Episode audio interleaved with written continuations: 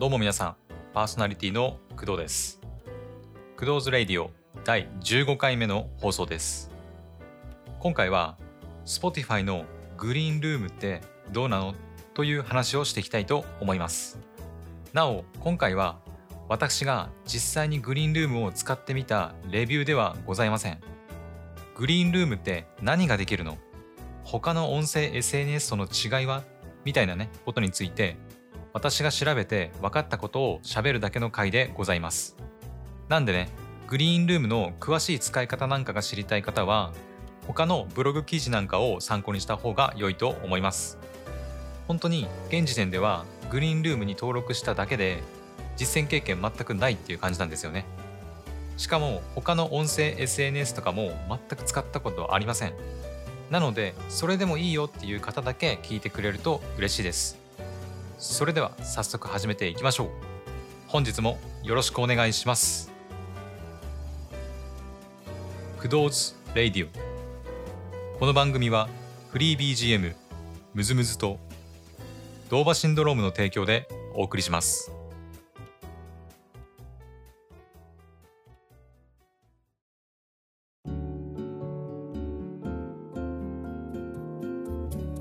改めましてパーソナリティの工藤です。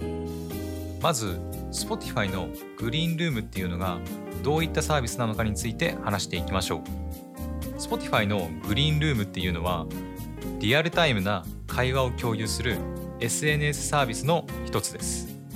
最近流行りの音声 SNS ってやつですよね。他の似たようなサービスを挙げると一番有名なやつだとクラブハウス Twitter でできるスペースあたりですね。あと、アメリカでスタートしている Facebook のライブオーディオルームズなんかもあります。Facebook のライブオーディオルームズは日本ではまだね、スタートしていないみたいなんですけど、Facebook はポッドキャストのサービスも始めているみたいなんで、日本で使えるようになったら両方とも使ってみたいと思っています。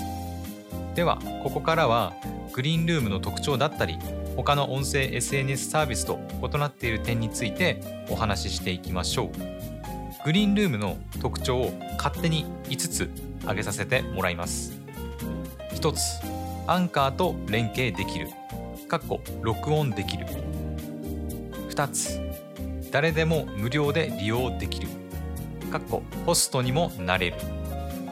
3つ目、本名が必要。4つ目、UI が英語のみ対応5つ目スマホアプリのみ対応。一つずつ話していきます。まずアンカーと連携できる。過去録音できる。です。先ほどから言ってるようにグリーンルームっていうのは Spotify のサービスなんです。なので同じ Spotify がやっているアンカーとの連携が可能になります。具体的にどういうふうに連携できるかっていうとグリーンルームでライブ配信した音声データを録音してアンカーでポッドキャストとして配信することができます録音した音声データは指定したメールアドレスに送信されるのでその音声データを使って他のプラットフォームでもね配信することができますちなみになんですけどクラブハウスは録音自体ができなくて Twitter のスペースは音声データが一定期間だけ保存されるっていう風になってるみたいですね。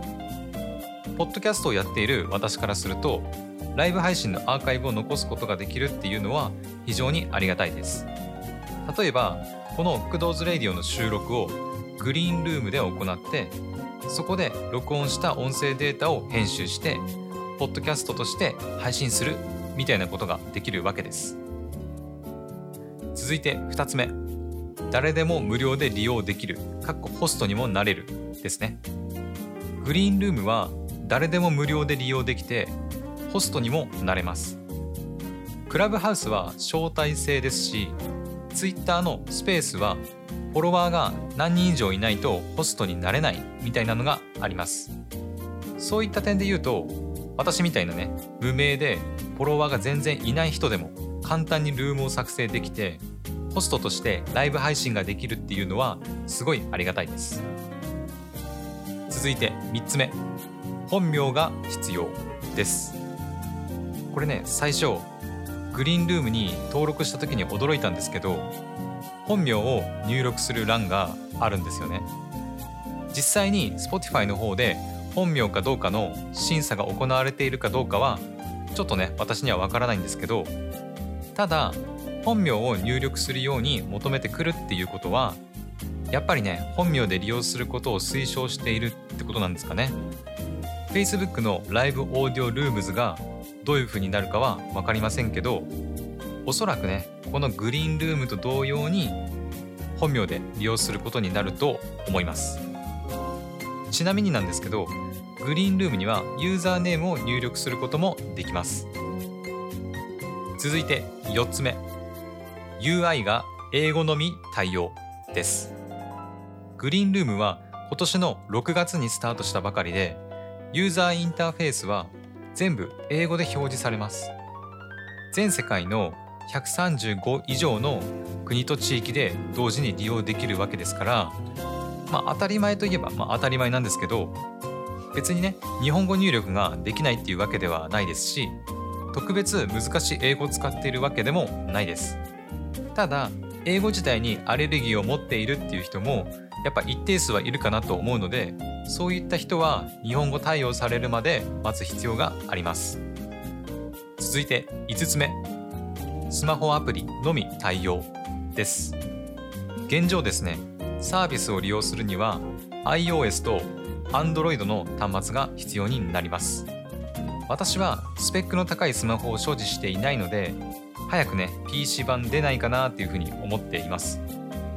手軽にライブ配信ができるっていう意味で言えばスマホアプリだけっていうのはわかるんですけどがっつりねライブ配信したい人にとってはちょっと残念な部分だとは思います。PC 版がね出るのを待つっていうのもありだと思うんですけど私は Windows の PC を利用しているんで Windows 11が出たらそれでね Android アプリを動かしてライブ配信できるのかみたいなことも試してみたいです。Windows 11についてはクドーズレイディオの第3回で話しているのでぜひ聞いてみてください。はい。というわけでグリーンルームの特徴を5つお話ししました。いい点もね悪い点もあるんですけどとりあえずね私はライブ配信するんだったらグリーンルームを使ってみようと考えています。以上 Spotify のグリーンルームについてでした。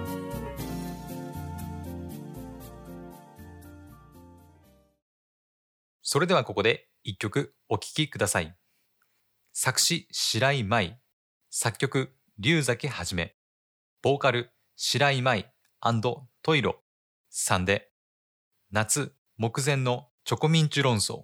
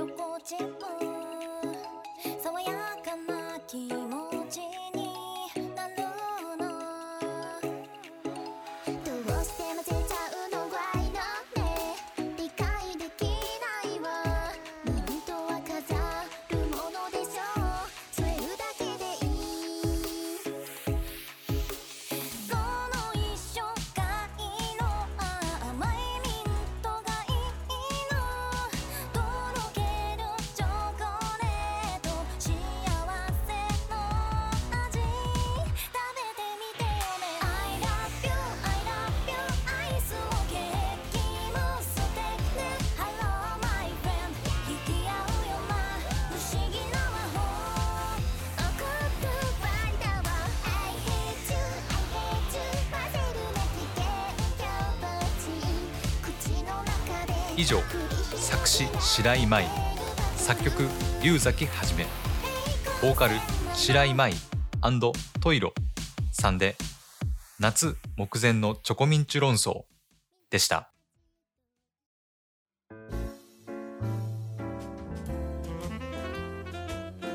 クドーズレイディオ。エンディングのお時間です。クドーズレイディオでは皆様からのお便りを大募集しております。意見感想質問アドバイス何でもいいので送っていただけると嬉しいです。今回の放送いかがだったでしょうか？